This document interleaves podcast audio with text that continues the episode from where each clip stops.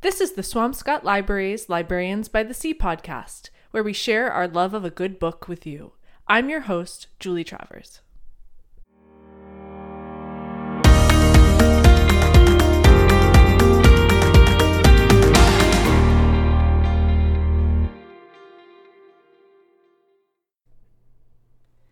Today on the podcast, I have an interview with Alex and David Townsend, a father daughter duo with their own podcast called My Comical Romance. During each episode, they read and analyze vintage romance comics from the 1950s to the 1970s. Their episodes are fun to listen to while also exploring the social and cultural norms of the time period. We had a great discussion on what they love about romance comic books as a genre and about the ways their podcast deals with both the humorous and the serious elements of these stories. Enjoy. Okay, great. So um, thank you both for joining me. We're really excited to hear about um, your process and your podcast and um, sort of romance comic books in general, because I feel like it's not a genre we hear about anymore. Um, so any information is is helpful. Uh, if you don't mind giving a brief overview of what the podcast is about. Well, it's called My Comical Romance.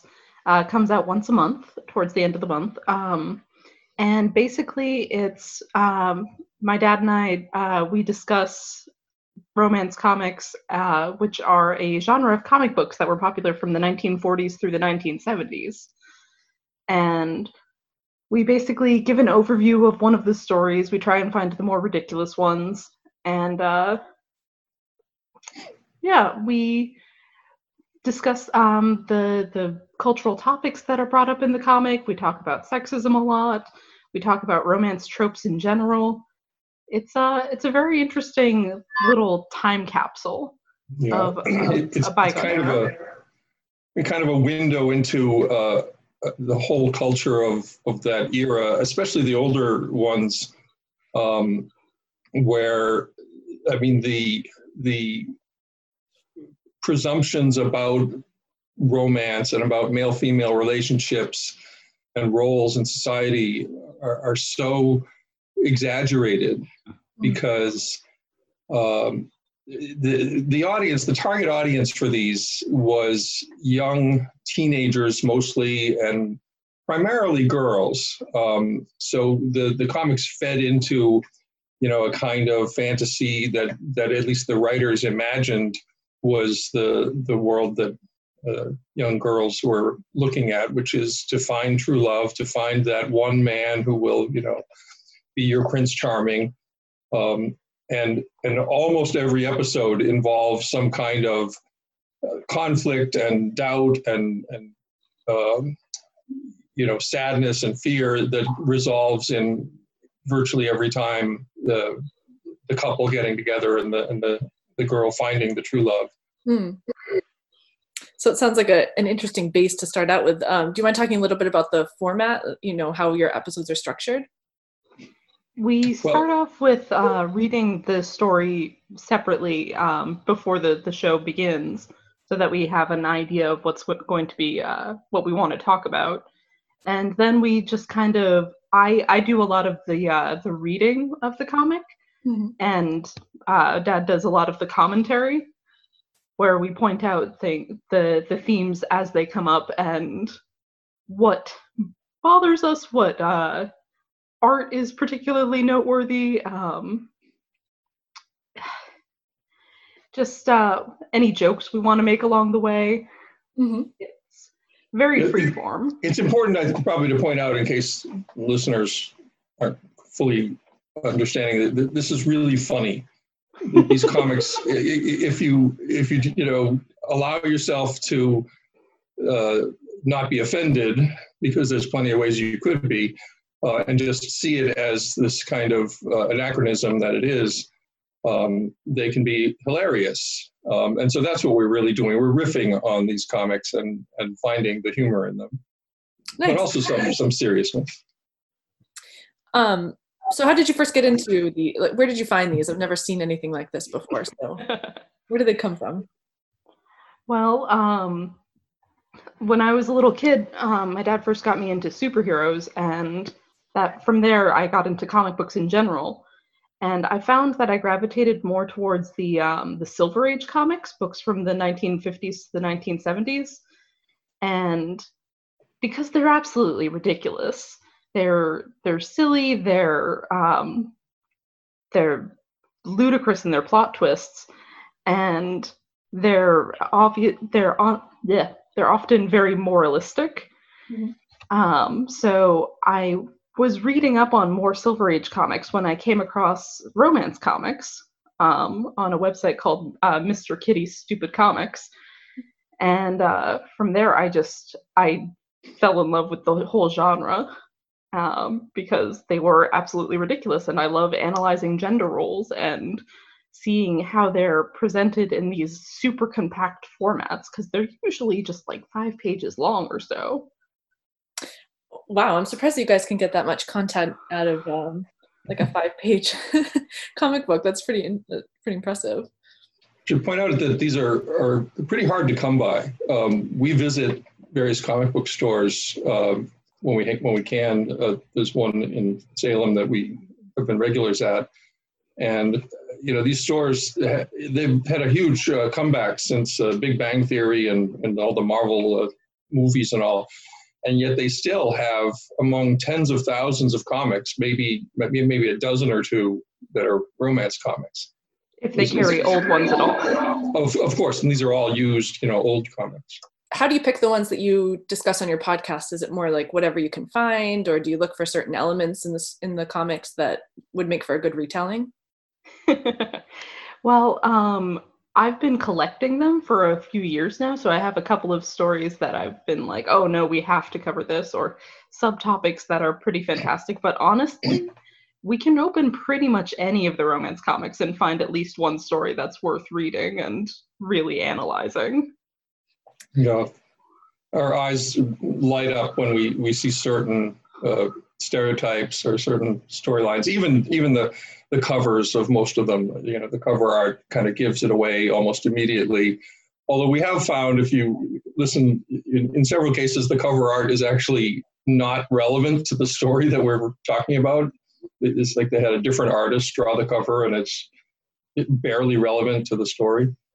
But there's just so much material in in all of them. So what what kind of themes uh, do most have, or or like what kind of elements do these have that are so funny? Um, well, gender roles particularly are a big theme. Uh, there's should women have jobs? Um, is it ever right for a woman to be the the more like emotionally or uh, have the the more dominant personality in a relationship in any sense. Um, there's some. Are, are women obligated to go on a date? If if a man asks her, eh, are they sort of morally obligated to go? Um, and, and, are they some kind of a, a, a dysfunctional loser if they don't go out on dates? Um, the, the, there's some of them are political. Alexandra mentioned, um, you know, the, the ones that started coming out in the late 60s, early 70s reflected that people were being a lot more political then. Mm. Um, so we, we, we've had one where a woman was dating a sort of a hippie protest guy, and, and he turned out to be a real jerk. And the, the kind of straight laced guy was the one who came and won her over. We're going to do one uh, the, the most the upcoming one we're doing in a, in a week or so is uh, on women's lib. And that's exactly what they call it. Uh, although it's actually the uh, the mother of the girl in the comic is is the women's libber. And uh, the daughter is sort of pushing back on that which is an interesting perspective. Yeah, yeah it, the story is called i was the daughter of women's lib. How hard how difficult I mean, there's women's lib doesn't come up too often in these comics. I think that for the most part, the writers who were all, you know, like middle aged white men, um, didn't want to have to deal with that sort of thing.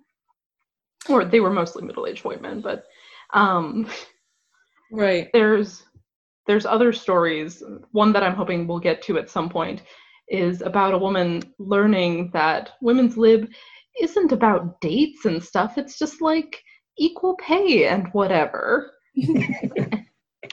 and she decides that she, what she wants to do is continue dating the man who literally like won't let her order her own food at a restaurant. Mm-hmm.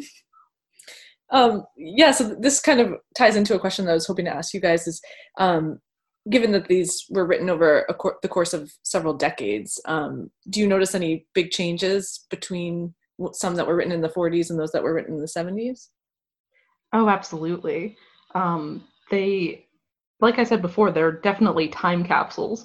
Um, in the early 1950s ones, everyone is very straight laced.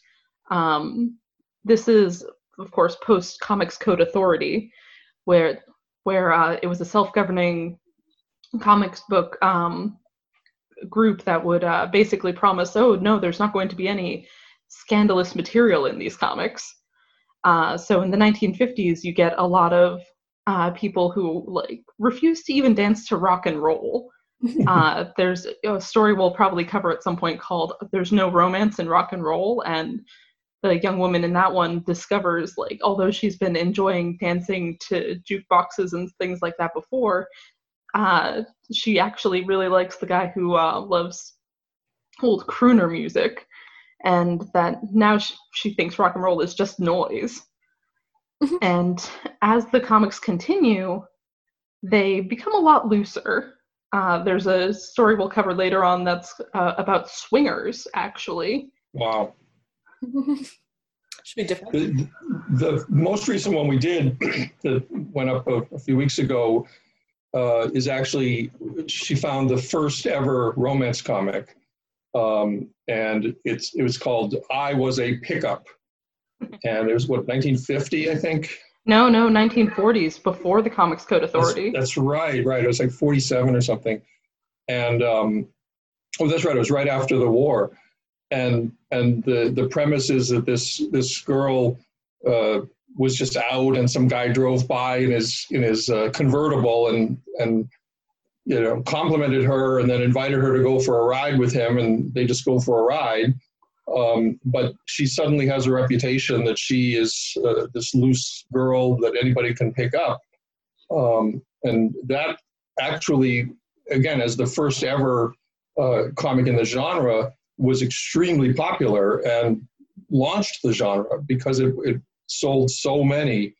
Um, and so for that early, early stage, there was actually a, a bit more racy, but uh, I mean, that's by you know very conservative standards. There's never anything that is explicitly sexual. Uh, there, there's barely even a hint of it in, in most of it.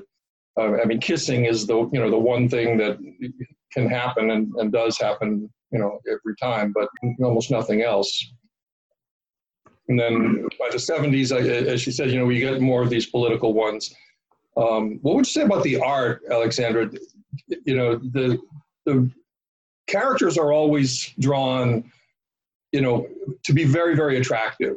Um, and the women, you know, they're not kind of over the top, uh, you know, voluptuous and all, but but uh, has the art evolved?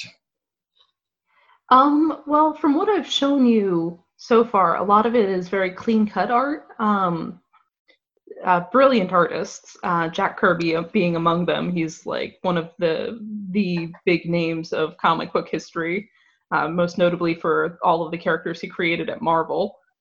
But um, yeah, he was known for being able to draw very pretty, very um, uh, consistent characters. And then as the 70s came, the 60s and 70s came along, there's more and more like out there, um, almost Art Nouveau style uh, art out there. Um, yeah, I'm going to show you more comics as time goes by where it's hard to even tell what's happening because things get increasingly surreal in some of the, the comics. Though, of course, uh, another thing to note is that the hairstyles and the fashion uh, stay very topical uh, no matter what era we're reading. Because uh, a lot of comic book artists at the time would subscribe to a lot of uh, fashion magazines in order to stay current and have different outfit ideas to draw. You mentioned before that these were um, generally written by men. Um, yes, that's true. Have you ever encountered one that was you know, supposedly written by a woman? One of the um, conceits of the the genre is that they would say that these stories were as told to so and so, this male writer, uh, which included Stan Lee sometimes. Um, I have not yet come across one that uh, outright claims to have a female author, but uh, there are a lot of ones that have a narrative device of being narrated by a woman, um, like in Love Diary, where the narration boxes will just briefly be like, oh, yeah, this is a diary entry. And so then, diary, you'll never believe what I did next. and, and, we should mention um, in a lot of them, you know, we, we mentioned some of the famous uh, writers and, and, artists, but those are the ones that were affiliated with, uh, or at least became part of, say, the Marvel universe or, or you know, corporation. But a lot of the ones, a lot of the titles were independent companies, and these old comics that we have, they don't identify writer or artist. They are yeah. anonymous where we can, we, we try to find them and we, we say who they are, but there are many that just don't have any authorship at all. Wow, interesting. Have you been able to do a lot of background research, um, either historical or sociological, about the time period, or you know, how do you approach that? Well, we're both uh, very interested in uh, 20th century history. Um, you know, my dad lived through a lot of it, so he's able to give insights. um, so yeah, I, I like to do a lot of research into sociological norms of uh, of the various decades. Um, I definitely recommend um, When Everything Changed by Gail Collins, which is a feminist history of the 20th century, mm. Uh, late 20th century, kind of starting in the 60s. And um, my dad also is uh, very intru- interested in the same stuff, particularly from a musical perspective. So yeah, I've been a, a music history, culture uh, aficionado for a long time, rock and roll especially, which dovetails with all of this, of course. Mm-hmm. Yeah, how how much does uh, music play into these at all? Mm-hmm. So, some. I mean, she mentioned that, that they'll have uh, you know music playing, which they'll uh, know, influence the story, um, and a lot of going out to dances and things. Um, uh, I I also find some parallels, and and uh, I did an essay um, a year or so ago about um, the history of feminism in relation to rock and roll music, and um, so I'll draw the parallels, or I'll bring in. There are so many songs from, say, the 50s and 60s that are almost the same theme as these comics. You know, we we have a theme song we've adopted now for some of the more recent podcasts, um, which is a song called "And Then He Kissed Me." Um, I think it's by the Shirelles or the Ronettes or one of those bands. Um, and it's it, there were a lot of songs like that you know a lot of bands like that both by men and and women uh, performers that had that same kind of romanticized view of love and relationships uh, and that perpetuated some of these same uh, stereotypes so we try to at least work that in a little bit where there's a, a parallel mm. um, so another thing i was impressed with is um, you mentioned before that you're it's mostly humorous and it's um, for fun but there are some um, pretty serious issues that you deal with like sexual assault and just general um, uber sexism that happens in these comics. Is it difficult to switch back and forth between humor and the serious or what's that like? Well overall this the episodes are about like critiquing the media. Mm-hmm. so i find that it's um, it's a little difficult sometimes to get into the meat of how um, troubling some of these issues are, particularly the, the episode that deal, dealt uh, very heavily with sexual assault. And, you know, in that episode, the, the man forcibly kisses a woman and then they wind up together at the end. And that's very problematic and upsetting. Um, so that one, it got um, it got a little difficult to transition from our usual humor style to really analyzing that seriously because you know it is something that you want to take seriously. It's not something that you want to just brush aside. Right. I would point out um, the the the stuff that you hear on the podcast um, again we don't rehearse it. We, we've looked at the comics we've read them and, and thought about them. Um, but it's all spontaneous when we're doing it but um, the reality is it's it's the nature of my relationship with Alexandra and our conversations and, and interactions outside of the podcast, outside of everything. We we have these conversations um, and have been for many many years. Um, and we we also go back and forth. We'll go from political to uh, something funny to satire and, and, and back you know, regularly. Um, I, I, think it helps that I'm pretty sure we have a pretty close uh, understanding of each other's views and, you know, that we share the same views.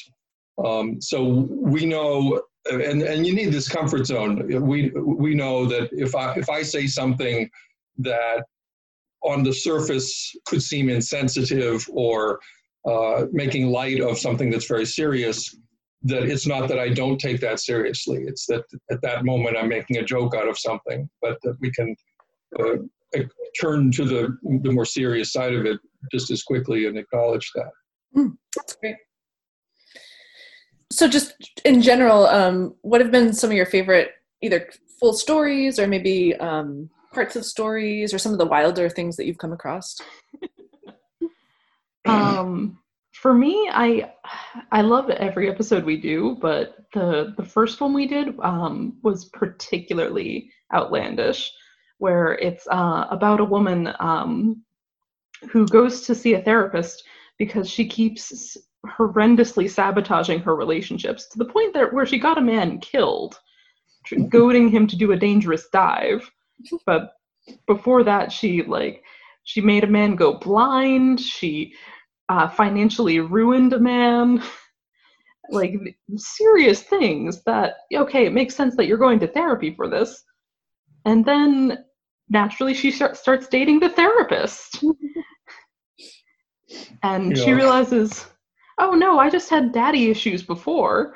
This is real love now. And so I'm not going to sabotage him.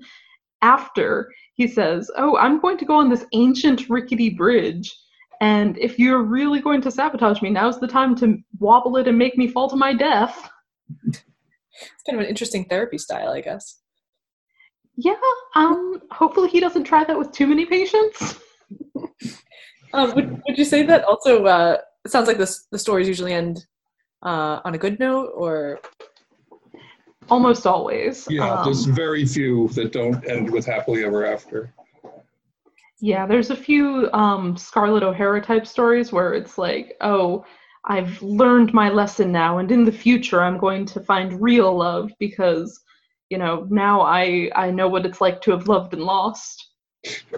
Oh, that, that's a theme. The the second story we did, you asked some of our favorites. Uh, that might be my favorite. Um, right from the the title called "Dangerous Corner," um, which, as we point out in the the episode has absolutely nothing to do with the story.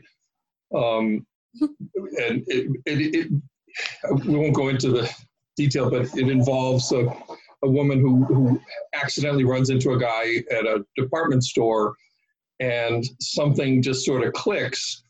And throughout the, the episode, the, they kind of keep running into each other, and then he's sort of after her. And uh, and we only find out, well, I probably shouldn't even reveal it, but we, we only found out later that she was engaged to be married the next day or something. And she can't help herself from falling for this guy who they just happened to meet in a department store. And we also point out if you go through the story, she barely says anything to him the entire episode. He's the one doing the talking, and she's thinking in her head how she's conflicted about her feelings but how they could fall in love when she doesn't even talk to him is a big question. But the theme there, which we really dig into and I find kind of fascinating, is this notion that the falling in love is a kind of a you know, a, a, yeah, like a biological process that you have no control over. And not to use disease in these times as a good metaphor, um, but that that and it and it, it just it happens. You, you just you you can't stop it. You can't do anything about it. You know, Cupid's arrow hits you, and here she was already engaged to marry this other guy who happened to be her like childhood sweetheart but when she runs into this guy, it's just that's the real thing. I've got to do this. I've got to break up with the other guy, and we're we're gonna get together. And even when it happens, when he, she breaks up with him, the other guy is like, "Oh, okay. Uh, I guess that's what needs to happen." You know, he he buys into it also. Um, and and I think that's it's such a fascinating theme that love and ultimately marriage and and forever um, are not within our individual control. It just comes from outside, and you just have to roll with it. I wonder if it has to do with sort of a post World War II situation where um, there's a lot of emphasis on the home and family and um, making sure that everybody's paired up and in their nuclear, you know, families. Do you think that has that has something to do with it at all? Certainly, in the 1950s issues, um, just this idea that everyone's looking to get married, everyone's um, looking for a happily ever after, and it's only going to happen if you're straight laced and within rigid gender roles. Um, towards the 70s and the, the late 60s, that's when they started getting more experimental with their stories. Like I mentioned, the, the women's lib issues, the um, the, the swingers issue, but that's also when they started doing issues about like interracial romance and even one that heavily implies that a woman is a lesbian, except she winds up with a man at the end. So. but, but you make a really good point about the, the post-war uh, environment. I think that that's absolutely true, uh, and it is re- reflected in everything at the time: movies, TV, uh, you know, the, this notion of return to normalcy, and and normal is defined as you know the the nuclear family and and everybody just uh, settling into their roles. Um, the interesting thing is that that uh, the generation that these comics were aimed at, who who were again teenagers by the early 50s, was the same generation that then became you know the rock and roll fans and and essentially uh, you know the forerunner of everything that happened in the 60s um, so even while the the market was responding to those images and those stories initially um, and i point out in at least one episode that my mother was was in that market you know she was a teenager in, in the early 50s um, the the need for desire for new ideas and new stories and new adventures and all kicked in um, pretty soon thereafter. And, and we, we do see that reflected in these comics as well. Hmm.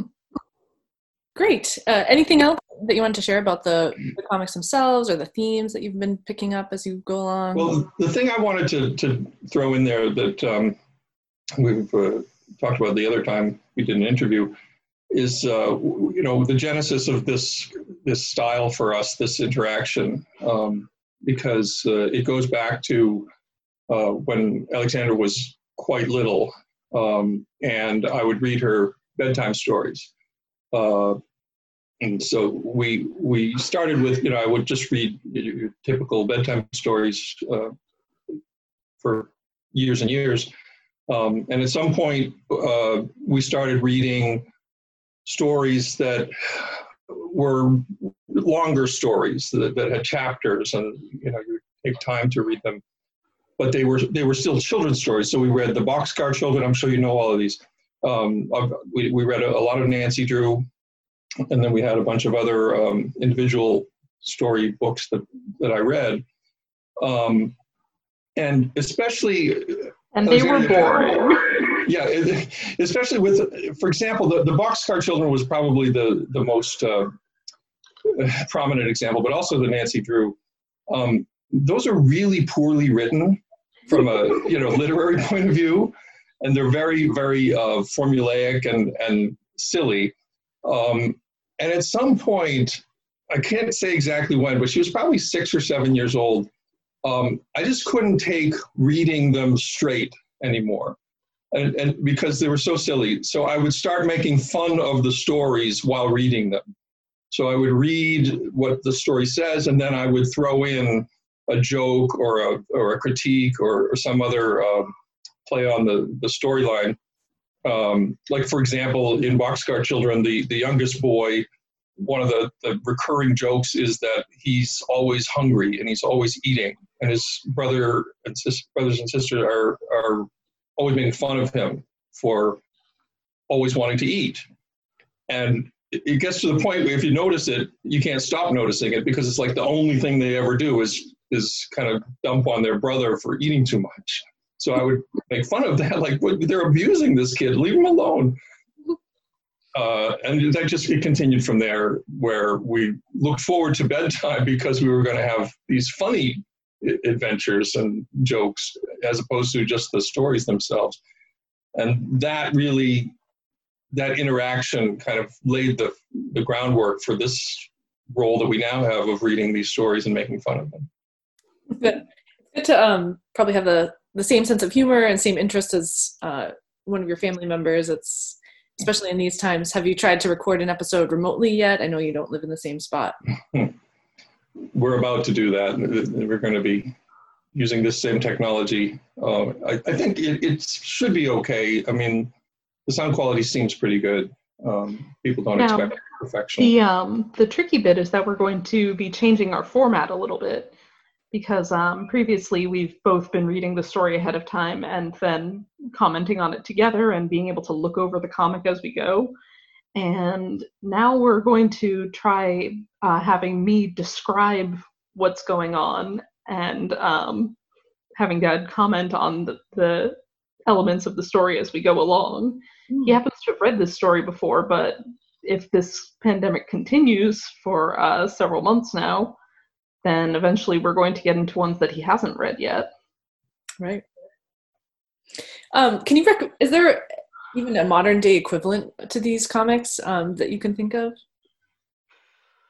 Hmm. Um, well, the closest I can think of is actually in the world of Japanese comics, uh, manga mm. um, where romance is a very um, very large genre. Um, but those stories um, they don't have the same sort of punch to them because they're much longer. They they tend to be stories that last for dozens of volumes and have whole elaborate soap opera storylines to them. Um, in American comics, it's a genre that uh, people try to revive every now and then. Like I collect every romance comic that I can get my hands on. So I've got a few modern collections, and I don't know, they just uh, haven't been able to quite get the formula down. So if you want to read some of these comics for yourself, I highly advise looking for some of the collections that have been put together over the years. There's Marvel Romance, there's Young Romance, uh, which collects some of the original Jack Kirby, Joe Simon stories. Mm-hmm. Um, mm-hmm. And there's uh, Showcase Presents uh, Young Love from DC Comics. Great. Um, yeah, maybe we can think about ordering those for the library if there's a. Sure. Yeah. Um, that would be fantastic. Yeah. And then typically on the podcast, just as a final question, um, usually I interview another librarian about a book that they recently read and um, use that as a recommendation to our patrons, um, especially in light of the current pandemic. Um, I think everybody's looking for for different things to read and, and look at. Mm-hmm. Um, can either of you recommend? It doesn't have to be a book. It could be sort of any media that you're consuming right now that um, has taken your mind off everything. Mm-hmm. Hmm. Uh, let's see. Well, well let me explain. Um, and this is something that I think it's it's good for any um, parents, and I know you have a lot of parents of young children who uh, come to the library and rely on the library. Uh, what I was describing about uh, the bedtime stories and all hmm. um, became the the basis on which Alexandra, as she grew a little older, um, took up an interest in reading herself. and, and we even remember the transition because we got the, the Harry Potter series when they first came out. And I read her the first two or three books, and, and then by then she was so eager to know what was happening, she started reading the next ones before I had a chance to read them, read them herself. She has since become the most voracious reader I've ever known and has read thousands more books than I've ever read, even though she's half my age. Um, so when you ask Alexandra what's she's been reading lately, it's usually about half a dozen books all at the same time. Just True, I am. Context. I am reading four books right now. Wow, you. Um, one that I'm particularly enjoying is um, Terry Pratchett's uh, The Wee Free Men. That is um, a Tiffany Aching book from um, his young adult series that's still set in the, the larger Discworld. Mm. Um, if you're familiar with Terry Pratchett's writing, um, he's a sci fi fantasy humor writer um, who wrote brilliant things, and it's the Tiffany Aching series is very clever. Um, just a nice deconstruction of fairy tale tropes and um, interesting insight into uh, elements of fantasy that don't always get that close of a look. Great. So it's pretty good. I've been um, also reading Terry Pratchett because Alexandra recommended. Um, and uh, a, a, really fascinating book that she also gave me as a Christmas present. Um, since you have the better memory, Alexandra, what's the author's name again? Uh, are you talking about the historical time travel one? Yeah, yeah, yeah. I have no idea. You don't remember her name? Oh, her, geez. Her name. No, no, no. The um, the the one where she goes back in time to the slave times. Oh, oh, Octavia Butler. Yes. Uh, so Octavia Butler, and the book I even can't remember the title because I have no memory. Um, Monstrous but, Regiment. No, no. The the, the her book. Kindred. Kindred, it's called. Thank you. Mm.